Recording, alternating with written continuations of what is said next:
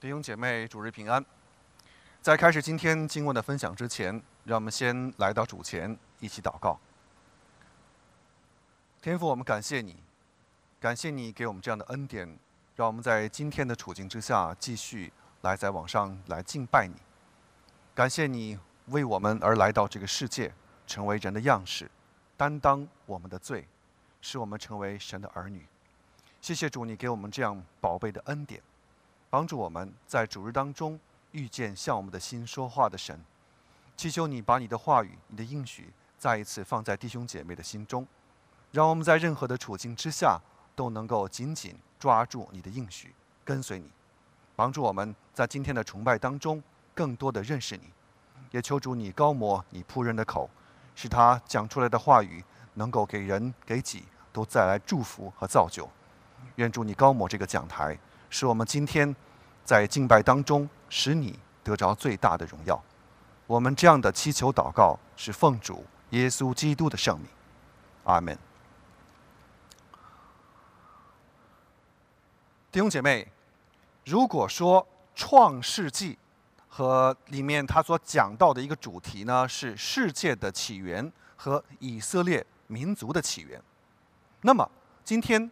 我们所要看到的出埃及记，他所讲到的就是以色列民族被上帝选召、被上帝救赎，整个这个让他们成为上帝圣洁的国民的过程。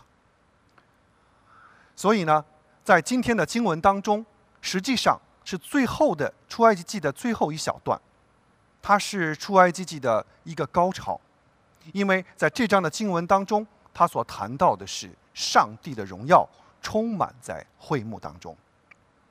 整个四十章可以分成三个部分。第一部分呢，它是从第一节到第十五节，它讲到了耶和华告诉摩西说：“你要在正月初一日把会幕立起来，并且呢，所有的过程都要去按着指示的去做，而且呢，在这个过程当中有一个目的是把器皿。”还有祭司分别为圣。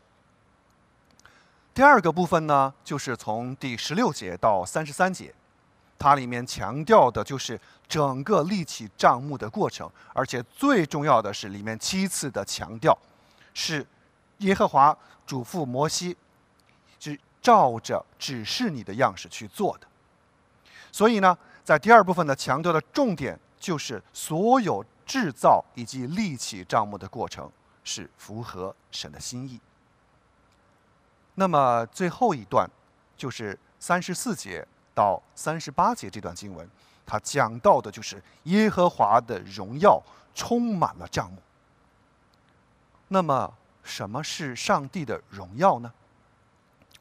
有一篇神学专文里面这样来引述上帝的荣耀，他提到神的荣耀是他在永恒里拥有的尊荣。与光耀，而非来自受造界任何回馈。神的光辉所展现的是他超越一切受造之物的至高地位。其实这句话也回应了宗教改革当中的五个唯独当中的第五个，唯独上帝的荣耀。这里面所强调的是一个核心。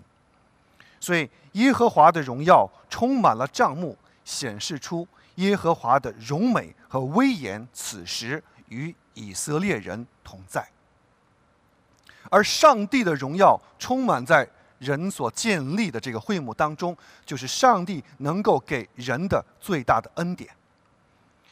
耶和华的荣耀充满帐幕，作为出埃及记的最后一段的结尾，实际上，它也带出了另外一段的新的信心旅程。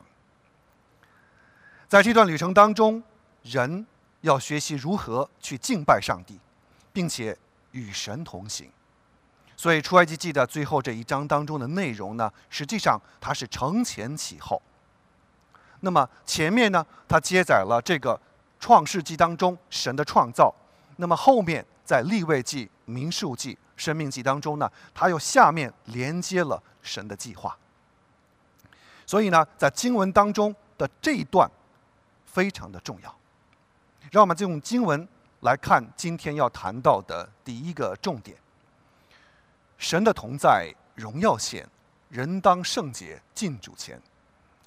经文说，当时有云彩遮盖会幕，耶和华的荣耀充满了帐幕，摩西不能进入会幕，因为云彩停在会幕上面，并且耶和华的荣耀充满了帐幕。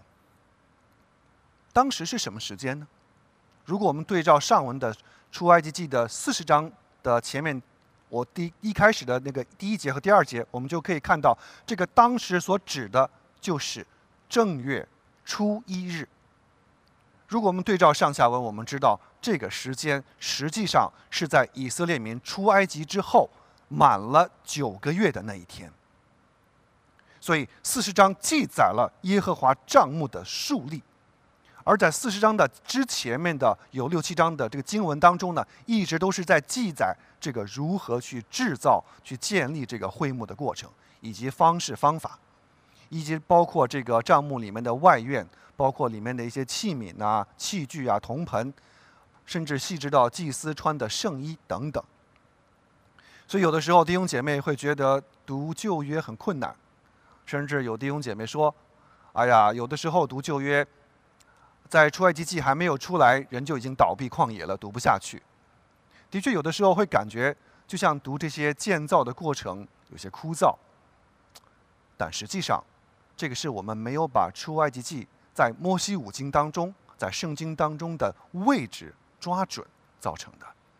其实，我们读懂了出埃及记的主线，就是上帝呼召救赎以色列民，并且与他们立下圣约，让他们做。神的圣名这样的一个主线，我们就更加明白从创世纪一直到后面整个它在其中的价值和意义是什么了。我在我的神学院的院长在教导我们的时候，他常常跟我们提一句话说：“我喜欢读主耶稣读的圣经。”其实这句话就是告诉我们，我们要多读旧约圣经。因为只有我们更多的明白了旧约，我们才能够对新约有更深的了解。出埃及记是叙述神显现和呼召以色列人救赎他们、带领他们，让他们成为耶和华君尊的祭司和圣洁的国民的记录。那么，这个被特别选召的以色列民族，就是创世纪当中上帝与亚伯拉罕立约。要让他的子孙成为万国祝福的那个以色列，所以他是延续到创世纪当中的创造。但是你们要成为万国的祝福之前，首先要成为圣洁的国民。那么要成为圣洁的国民，就要按照耶和华在山上所指示的样式：第一，去建造会幕；第二，去建立祭司的敬拜体系。最后，让以色列民除罪圣洁的生活，这样才能够成为耶和华圣洁的国民。而下一卷书的立位记里面就详细的记载了人要如何献祭，然后呢才能够来到上帝的面前，去与神亲近的一个详细的过程。所以呢，当人要来到神的面前的时候，要除去。自己的罪，这样才能够去亲近圣洁的神，去与神同行。耶和华在西奈山上其实已经清清楚楚的指示了摩西，那么会幕的所有的这个建造的方式。那么，当上帝的荣耀充满这个会幕的时候，是神与人同在的一个标记。也就是说，当上帝要带领以色列人进入应许地之前，他们一定要先操练如何除罪圣洁，成为圣洁的国民。因为此时迦南地还被迦南七族他们所占领，那么这些民族呢，他们都是祭拜偶像的。那么以色列人此时是一个外来民族，他们是敬拜耶和华的。此时他们如果要进入到应许之地，所要面对的信仰挑战是非常巨大的，所以耶和华才要让以色列民在进入应许地之前，先要学习如何操练成为圣洁的国民。记得摩西在第一次上西奈山的时候，他上面得到了上帝亲手所书写的十诫法版。可是呢，摩西在山上待了很长时间。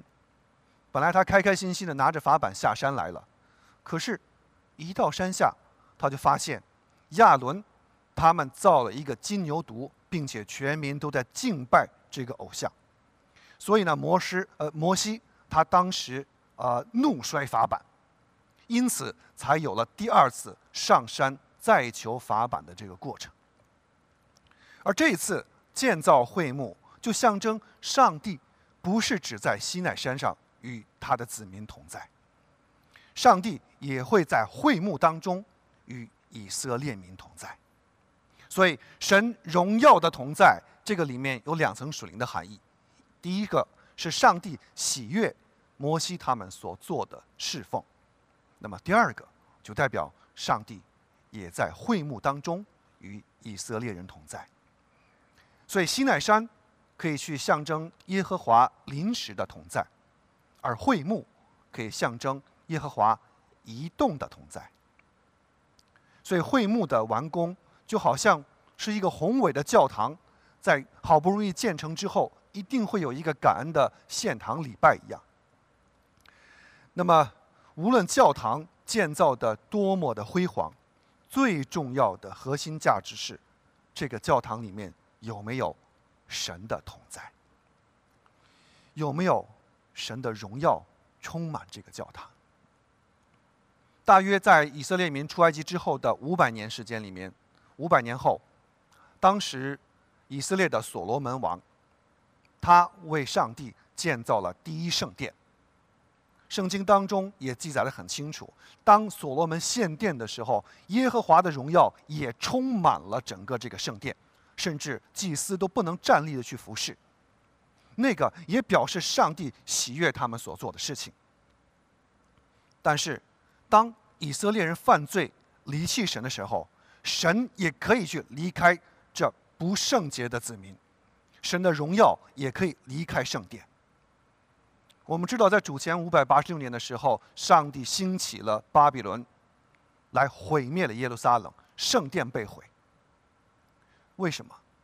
当人犯罪离弃神的时候，神可以使他的荣耀离开人，所以放到今天，无论是一个教会还是一个人，是否被神的荣耀充满，不是取决于这个教会的讲究和一个豪华，也不是取决于这个教会的牧师传道是某一个知名的神学院的学生。一个教会是否有神的同在，是否有神荣耀的充满？其中有几个标准，我们可以看得到。最重要的第一个标准，教会有没有按照主的命令去传福音？如果弟兄姐妹在家里面、在生活当中、在职场之上，随时都可以向人去传福音，并且活出一个得救的生命，这个就是在做门徒，这个就是在传福音。我们去。跟人发一个福音单张，这非常好，非常有意义。但更重要的是，我们本人的生命有没有耶稣基督的样式？如果有，我们的生命就是一张最有力的福音单张。就好像马太福音五章十六节里面所说的：“照样，你们的光也当照在人前。”让他们看见你们的好行为，有颂赞你们在天上的父。让人看到我们生命的改变，这个就是最有力的福音单章。另外一方面，我们有没有按照正义？教会有没有按照正义去讲解真道，去持守真理？传道人有没有真的在上帝的话语之上下功夫，去解经讲道？有没有在有意无意的在生活当中讨好弟兄姐妹，把圣经当中本该讲出来的话语，因为惧怕人而不敢讲了呢？因为有的时候讲的话符合圣经，未必是人爱听的，可能是会受到一些人的不满。保罗早就说过了，在保罗离世前，在提摩太后书里面第四章，他提到，因为时候快要到了，人必容不下纯正的道理，反而耳朵发痒，随着自己的私欲增添许多教师，而且转离不听真理，反倒趋向无稽之谈。弟兄姐妹，忠言逆耳，真道扎心。讲真理有的时候可能会遭到一些不理解，甚至是攻击。这不奇怪啊！我们的主耶稣在传讲天国的真理的时候，何尝不是遭受到很多不公平、不公正的对待呢？但一个教会如果能在上帝的话语之上扎根、持守真道，这个教会就必会有神荣耀的充满。另外一方面，很重要的一点，第三个就是教会有没有按照大使命。去塑造门徒。塑造门徒是一个费心费力的过程。今天的门徒训练，我们需要经历神荣耀的同在，我们需要经历圣灵的保守和带领，我们还需要经历牧者舍命的陪伴和教导。大家可以看到图片当中，这个人是李艾瑞，他是英国的宣教士。他是一个奥运冠军，奥运的短跑冠军。可以说，从人来讲，他很年轻的时候就已经得到奥运冠军，赢得了全天下人的一种尊荣。但在这个时候，他放下从人而来的这种称赞，入华宣教，来到了中国。他不是在今天来到中国，他来到中国的时候是正赶上中国的战乱年代。在抗日战争时期，李艾瑞，他后来被日军以及很多宣教士的子女被抓到呃，在山东潍坊的一个潍县，不是潍坊，对不起，在山东潍县集中营。那么在这个集中营里面呢，这个日子是非常的艰难，非常的难熬。在这个集中营里面，有很多孩子跟他们的父母都失散了。那么，Eric Lido，他在这个集中营里面就。继续来带领这些孩子们信靠上帝，教导他们一切他能教导他们的知识。在这个集中营中，当时就有戴德生牧师的曾孙戴绍曾。戴绍曾当时还是一个少年。后来呢，当这个他们被释放以后呢，这个 Eric Lido 因病死在了集中营里面。戴绍曾牧师多年。之后，他回想起在集中营那些难挨的日子，他仍然对 Eric Lido 对他的这种教导和生命的影响，而非常的感动，献上感恩。后来呢，戴绍曾牧师他成为了一个宣教士，他自己推动中华福音神学院的建立，他自己也成为了台湾华神的首任院长。弟兄姐妹，这个就是生命。影响生命的一种见证，这个就是把荣耀归给上帝的一个美好见证。教会有上帝的能力，教会有上帝的荣耀，有上帝的恩高，我们才有能力去塑造门徒，去照亮这个世界。如果教会能够按着在山上的样式传福音、讲真理。塑造门徒，就好比摩西按照山上的样式去建造会幕一般。这样的教会必能得着神荣耀的充满。另一方面，帐幕建好是一件伟大的事情，但因为有神的同在才有意义。因为有句话这样说：“神从人类接受的荣耀，是受造之物所能够归给他的。”最高尊荣。人无论在上帝的面前做了多么重要的属灵的工作，人也在上帝的面前没有任何可以惊夸的，因为人在上帝的面前始终要记得，我们是他的仆人，他是我们的主。摩西无论有多么大的功劳，他有多么大的忠心，他只是上帝手中的器皿。摩西此时在会幕建好之时，可以说他是整个会幕的总指挥。那么会幕既然建好了，我当然有资格进入会幕与上帝见面了。事情是这样吗？这是人的想法。经文说，摩西不能进入会幕，这是什么意思呢？当出埃及记二十四章的时候，当耶和华在西奈山上呼召摩西的时候，摩西在山上等了六天。这六天时间当中，耶和华的荣耀在云中一直充满。后来他叫摩西上去的时候，摩西才上去。所以，上帝做事情有他自己的时间。此时会幕是完工了，但神没有让摩西进入，神是有他的方式和他的要求的。摩西是上帝的忠心仆人，也被称为上帝的朋友，这个都没有错。但即便如此，摩西仍然要按照耶和华的指示去做，因为人很容易用惯性思维去思考一些问题的结果。在旷野的路上，当以色列人第一次没有水喝的时候，神让摩西击打磐石出水。后来呢，摩西照做了，但第二次，耶和华告诉摩西说：“你要在众人面前。”吩咐磐石出水，可是呢，摩西的做法，他还是在众人面前击打磐石出水。所以摩西是凭借人的经验，凭借他过去的一种想法来做这一次的事情。结果上帝对摩西怎么说呢？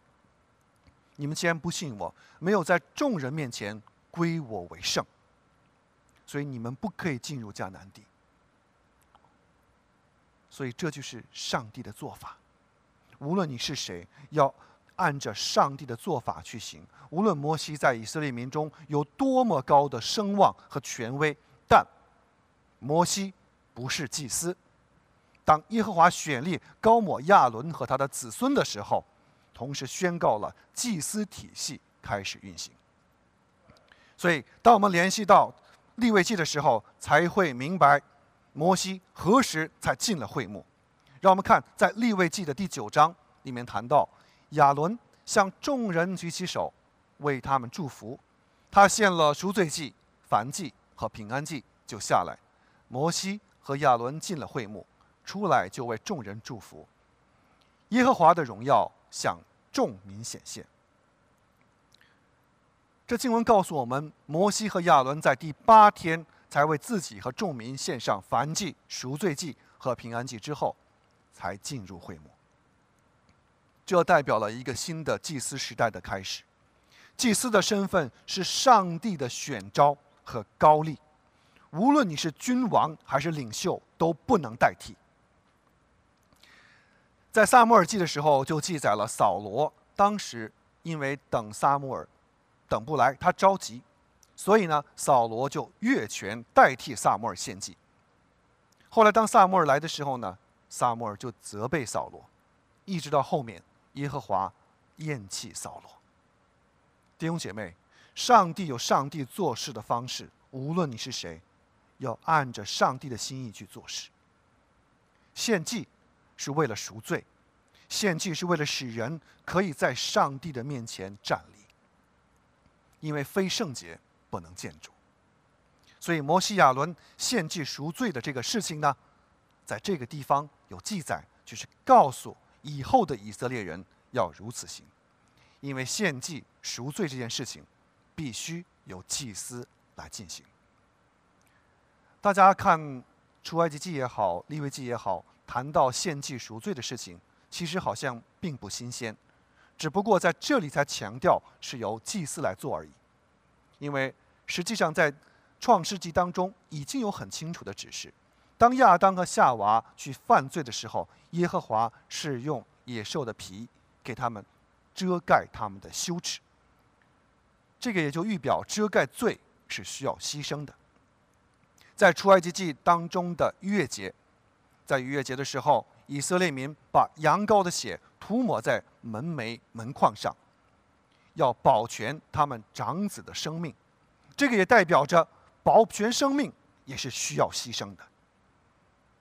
但无论是创世纪中的野兽，还是逾越节当中的羔羊，都不如在新约当中那道成肉身的主耶稣基督。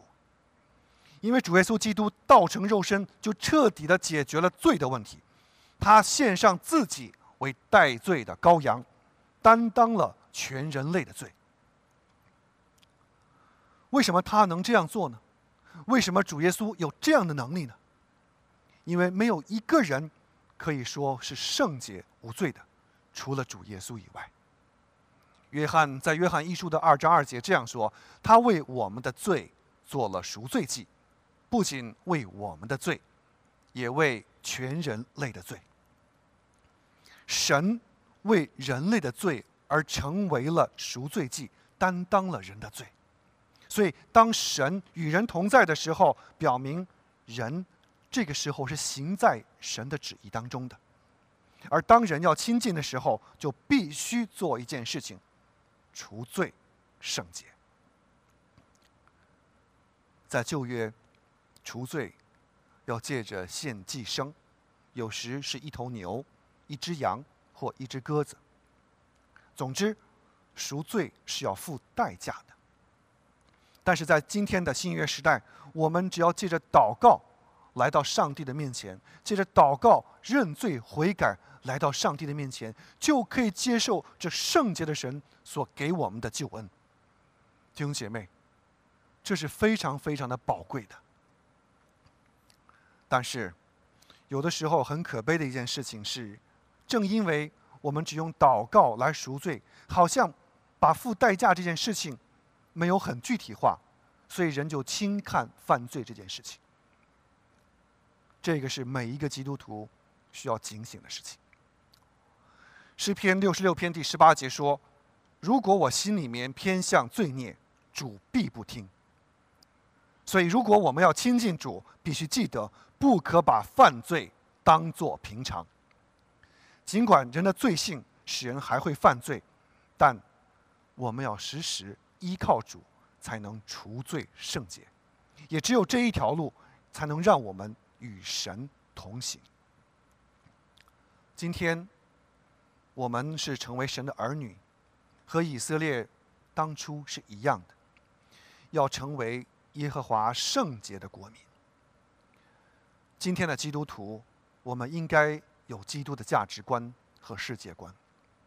尽管很多时候我们持守我们的价值观是跟世界的价值观有冲突的，但在与神同行的这条路上，我们应该信靠、顺服、紧紧跟随上帝的应许。不是世界教导我们，而是基督徒应该去影响、去带领世界。让我们再看第二个重点：神的同行满恩典，信靠顺服紧跟随。经文三十六节到三十八节这么说：在以色列人所有的旅程中是这样的，每逢云彩从帐幕收上去的时候，他们就启程；云彩若是不收上、不收上去，他们就不启程，直到云彩收上去的日子为止。因为以色列人所有的旅程中，日间有耶和华的云彩在帐幕上，夜间云中有火显在以色列全家的眼前。这几节经文提到以色列的帐幕有神同在的记号的时候，他们就安营扎寨；那个记号收起来的时候呢，他们就拔营启程。这个记号就是云彩，白天像云柱，夜晚。像火烛。弟兄姐妹，我不晓得大家有没有去过中国的新疆旅游呢？在当地流行着一句言语，叫做“早穿棉，午穿纱，晚上抱着火炉吃西瓜”。这句言语很生动地描绘出沙漠戈壁地区的这种啊气候特征，就是早晚的温差非常的大，而日间呢，紫外线的照射又非常的强烈。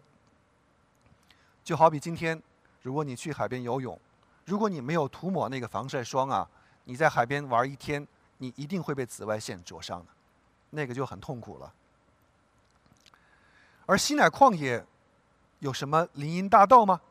西乃旷野是一望无际的沙漠，在这个地方的气候呢就有点像中国的新疆哈，它是早晚温差比较大，白天是酷热难当的。那么在这种情况下，耶和华用云彩遮盖了一部分，给他们减少紫外线的照射。那么到了晚上，又用火柱，云彩好像里面有火，来照亮他们，给他们带领，给他们平安。这个都显出了耶和华的慈爱，显出了耶和华的怜悯。既是保护，又是引导，这就是上帝的恩典。就好像地球包围着大气。把很多的陨石和人造的飞行器都在大气层里面燃烧掉，把它保护这个地球表面是一个道理。所以呢，上帝降下云柱、火柱，都是出于对他的子民的看顾、带领和保护。经文说，以色列人所有的旅程当中都是这样的。有的时候我们很容易一读就过去了，所有的旅程都是这样的。但这个旅程是多久呢？四十年。根据出埃及记的第十六章三十五节说，以色列人吃玛拿共四十年，直到进了有人居住的地方为止。他们吃玛拿，直到进入迦南地边界为止。这样联系上下文的时候，我们得到了一个清晰的结论：有神同行。满恩典，这四十年间，上帝奇妙的供应，而且在根据《生命记》当中的经文，二十九章说到：“我在旷野四十年之久，领导你们，你们身上的衣服没有穿破，脚上的鞋也没有穿坏。”这些都是出于耶和华奇妙的供应，弟兄姐妹。当耶和华创造天地的时候，他是说有就有，命立就立。上帝不是用面粉去制造了面包，他是创造的上帝，他不是制造的上帝。这就是上帝的大能和他的能力。就如新约罗马书保罗所说的：“因为万有都是本于他，依靠他，归于他，愿荣耀归给他，直到永远。”阿门。一切都是他所造的，一切也都是他所赐的。今天我们可以跟随主走在真理的道路之上，因为什么呢？因为他就是道路，是真理，是生命。云柱与火柱的同在同行，都显出了耶和华的同在。如果我们知道上帝就在我们中间与我们同行，那么我们就更应该紧紧信靠。跟随主了。当我们提到了云彩的上升和停留，以色列人就行进和驻扎的记号的时候呢，我们要想一个问题：无论是拔营启程，还是安营扎寨，都不是一件容易的事情。以色列民几百万人是拖家带口，而且带着自己的行李物品，而且又要支搭整个会幕，这个过程不是一件容易的事情。我不晓得大家有没有支搭帐篷的这样的经验，或者说，大家有没有这种到户外去旅游搭一个帐篷的这样的一种经历呢？其实我们今天所支搭的帐篷都是一些轻质的材料，并且呢，支搭和收纳都比较容易。但当年以色列人所支搭的帐幕是海狗皮的，是木板的，里面还有很多的圣圣物，包括约柜。包括这些铜盆，很多很多的东西，他们如果带着这些东西行进的时候，是很不容易的，要很花精力的。所以呢，在民书记的第四章当中，就详细的记载了哥辖、格利和哥辖、格顺和米拉利子孙当中，他们谁负责去收放这些账目的外围的东西、内部的东西以及圣所的东西，他们有很明确的分工和做法。那么，既然支搭账目这么麻烦不容易，那么支搭一次如果停留一两个月还好，一年半载还好。可是经文说什么呢？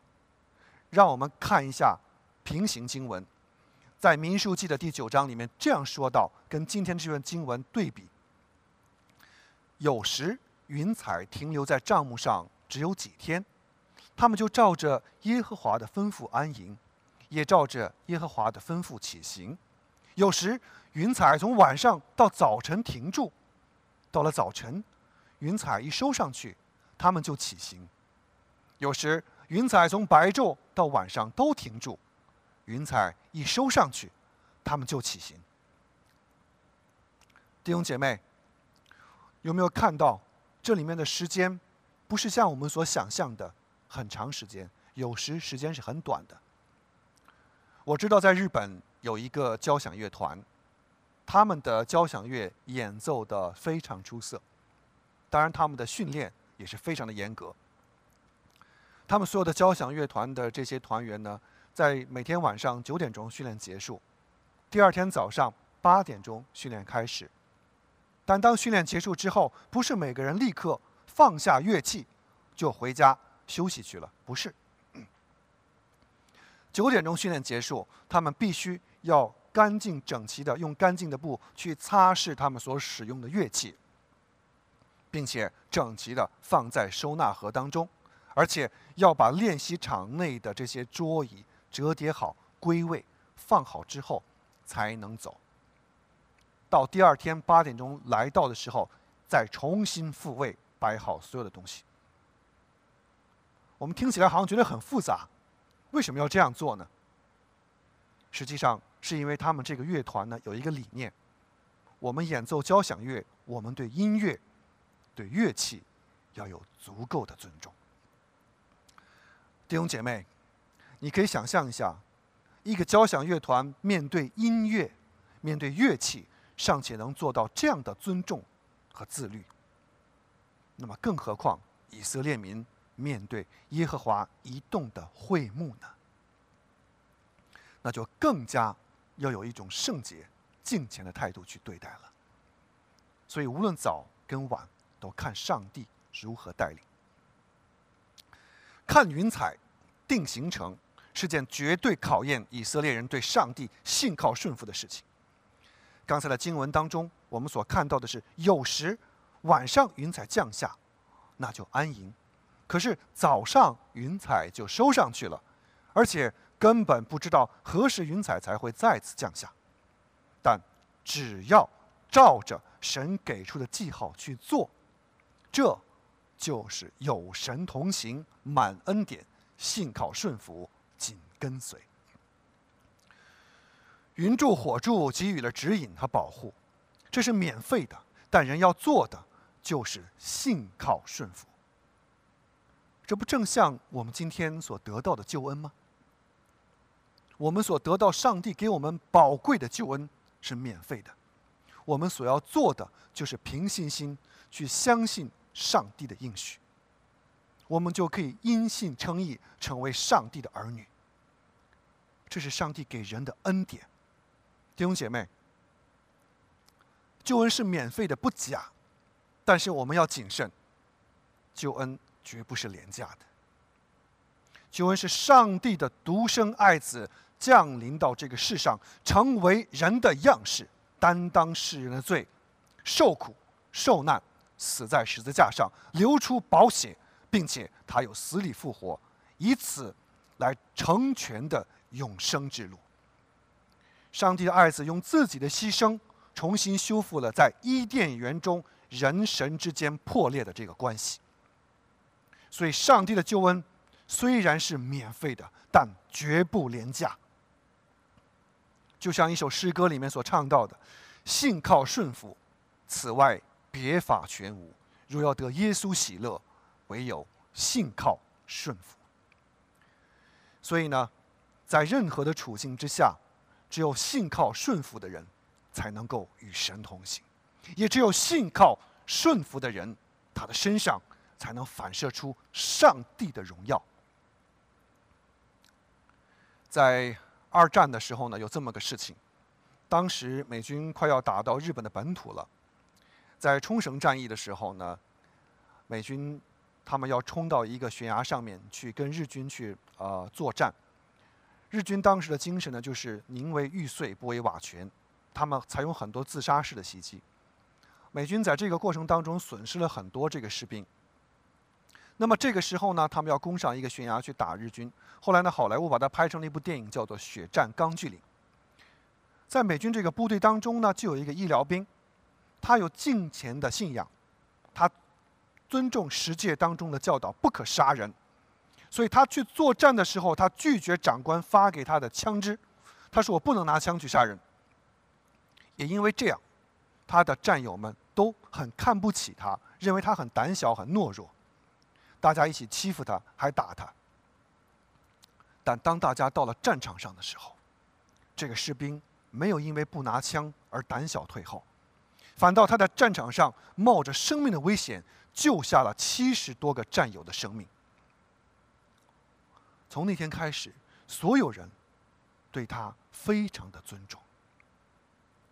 后来呢，在那个影片的最后一幕，非常的精彩和震撼。部队都在那边站着，指挥官在这边接电话。总司令那边，指挥部那边呢，就打过来电话问：“到了总攻的时间了，你们为什么还不进攻？你们在等什么？”这个时候，指挥官就把镜头一转，他们在等什么？他们在等男主角为整个作战祷告。弟兄姐妹，有没有看到一个有上帝同在、愿意信靠顺服、与上帝同行的人，他的生命中可以折射出上帝的荣耀？因为我们可以效法他，去信靠顺服、跟随主。弟兄姐妹，信靠顺服不是一朝一夕。乃是一生一世，甚至生生世世。此时出埃及记是以色列民他们的祖先经过了四百三十年的呼求，上帝垂听了他们的祷告，上帝兴起摩西带领他们离开埃及。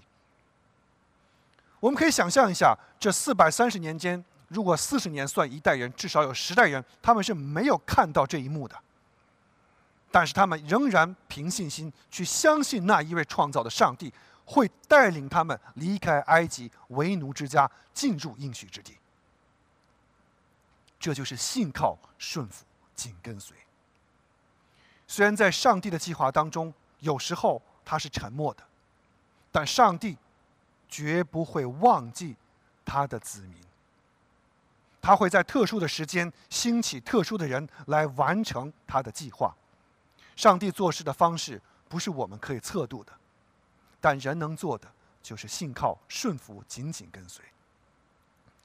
在摩西之后，上帝又呼召了很多他的先知站起来，替他成为他的发言人，劝告以色列民要悔改归向上帝。但是以色列民他们后来又屡次的犯罪，他们杀害上帝的先知。后来，在两约中间有四百年，上帝沉默了四百年不讲话，好像上帝不在了。但上帝的属性是信实，是慈爱，他没有违背他的属性，他也唯有他也没有违背他和亚伯拉罕所立下的圣约。后来，他差派了他的独生爱子耶稣基督，道成肉身，来到了人世间。这就是以马内利的神。以马内利翻出来就是上帝与我们同在。弟兄姐妹，圣诞节马上就要到了，是我们再一次纪念这一位救主降生的日子。祈求神给我们这样的恩典，让我们记住这位圣洁的人子，他过去为我们所成就的救恩。他为了人来到这个世界，为了人的罪而死在十字架上。求神帮助，让我们紧紧的纪念上帝在我们生命当中的作为。今天我们不需要献牛羊鸽子为祭，而来到上帝的面前。今天我们用祷告为祭，以信心凭祷告为祭来献给神。求神帮助我们，让我们能够继续的。凭信心与神同行，因为在上帝所带领的路上满有恩典。让我们做一个小结，弟兄姐妹，你我我们的人生道路跟以色列人他们所走的路是相同的。上帝不是只爱以色列人，因为上帝爱世人。上帝也愿意与渴慕他的人同在、同行。当耶和华的帐幕充耶和华的荣耀充满了帐幕的时候，这是神的荣耀的同在。这是以色列人离开埃及后的一个里程碑。他们从奴隶回到上帝的怀抱，在圣约下做上帝圣洁的子民。出埃及记的名字就是离开的道路。是离开罪恶的道路，是离开奴役的道路，是奔向自由与圣洁的道路。在这条路上，有神的同在，有神的同行。亲爱的弟兄姐妹，让我们透过今天这段经文，我们记得时时刻刻有神的同在，荣耀彰显。人当圣洁，敬主前。神的同行，满恩典，信靠顺服。紧跟随，我愿大家更加爱慕上帝的话语，爱读旧约。愿上帝帮助我们，与他同心同行。我们一起祷告：天父，感谢你赐给我们你的救恩，感谢你把你宝贝的话语在我们的生命当中来彰显，也感谢你赐下那永不改变的应许，让我们做你圣洁的国民。求主。继续引导我们，带领我们，让我们在时时刻刻都能够传扬真理，时时刻刻都能够活出你荣耀的见证。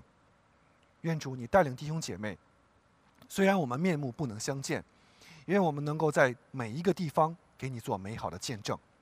愿你的荣耀充满我们，愿我们所做的一切的事情都把荣耀归给我们在天上的父。